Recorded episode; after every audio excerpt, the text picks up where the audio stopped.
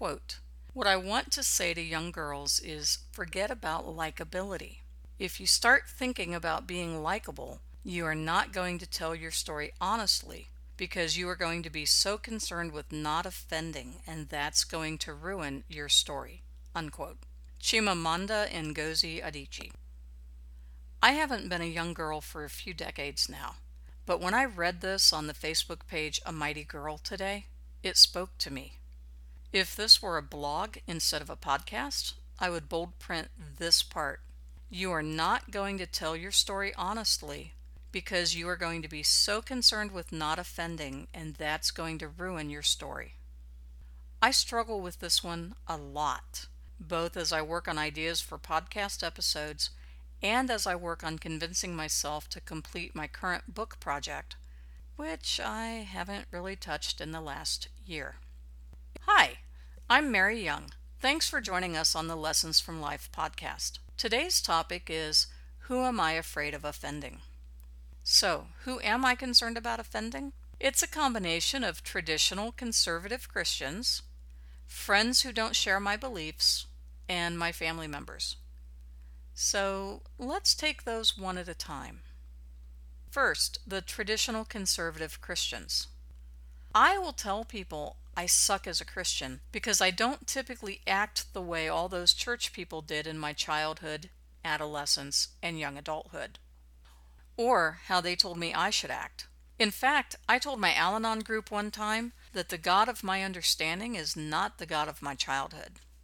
That doesn't mean I don't believe in God or don't have a relationship with Him but I find myself hesitant to publicly share what I really think or believe because I can imagine a slew of comments telling me how wrong I am, with the commenters cherry picking Bible verses to prove it. And then I would need to respond to those comments, either defending my own beliefs or capitulating to theirs. I don't want to have those conversations, so I censor myself. I need to stop doing that. My beliefs and value system are mine, not anybody else's, and God and I have had long talks about them over the years while I was developing them. He lets me know when I'm out in left field, and his opinion really is the only one I care about in that area. On top of that, I know many people today who seem to hold the same beliefs and values I do. So why do I still feel like I'm the odd one out?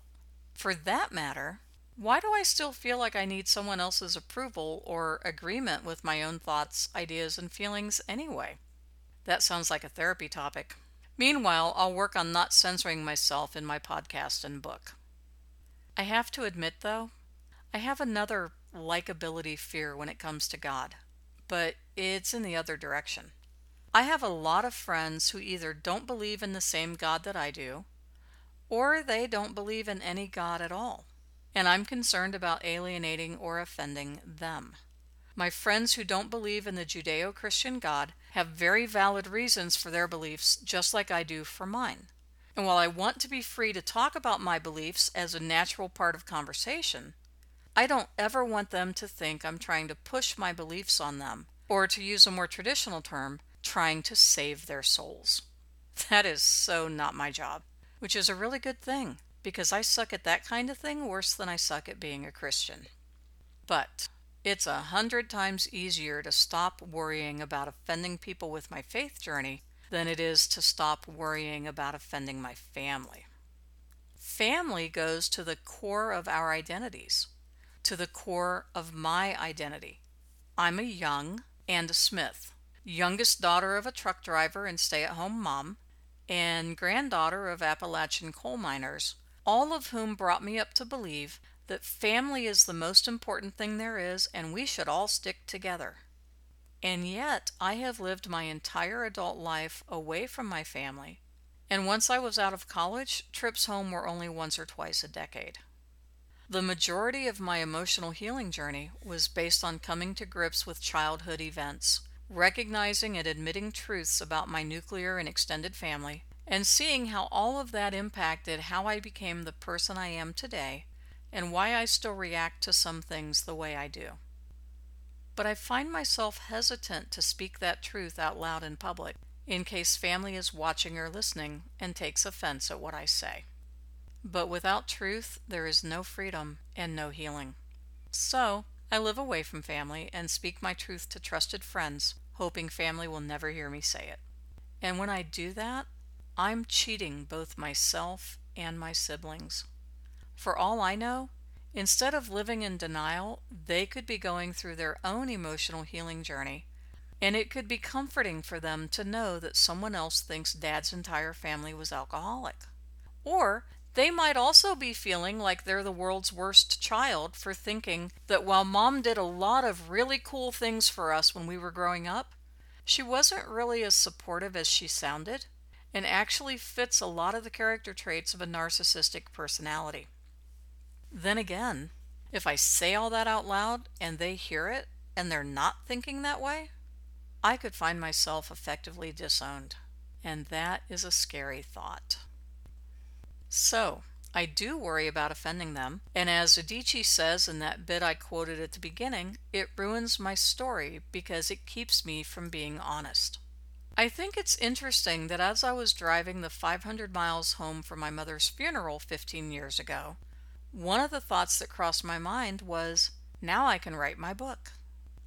My subconscious has known far longer than I have that I'm afraid of offending my family that I'm afraid that somehow the simple act of sharing my truth, my reality, my memories, my fears, and my nightmares will be seen as unjustified criticism and result in banishment. You know that relationship with God that I mentioned about, oh, 500 words ago? It used to be a lot like my childhood family relationship. I was afraid of being honest with God afraid of offending him, afraid that my questions and doubts were proof that I didn't really believe in him. I was afraid that one day he would decide he'd had enough and stop loving me. And it would be my own damn fault for not being a good enough Christian, not trusting him enough, not doing enough for him, not loving him enough, and most of all, not being like the church people told me to be. That emotional healing journey that I've been on for the last 20 plus years was also a spiritual healing journey. And it's probably been five years since I was afraid of making God so mad that he wouldn't love me anymore. For me, that's been one of the biggest benefits of my spiritual healing journey the realization of how very much God loves me and what that means for me in my life.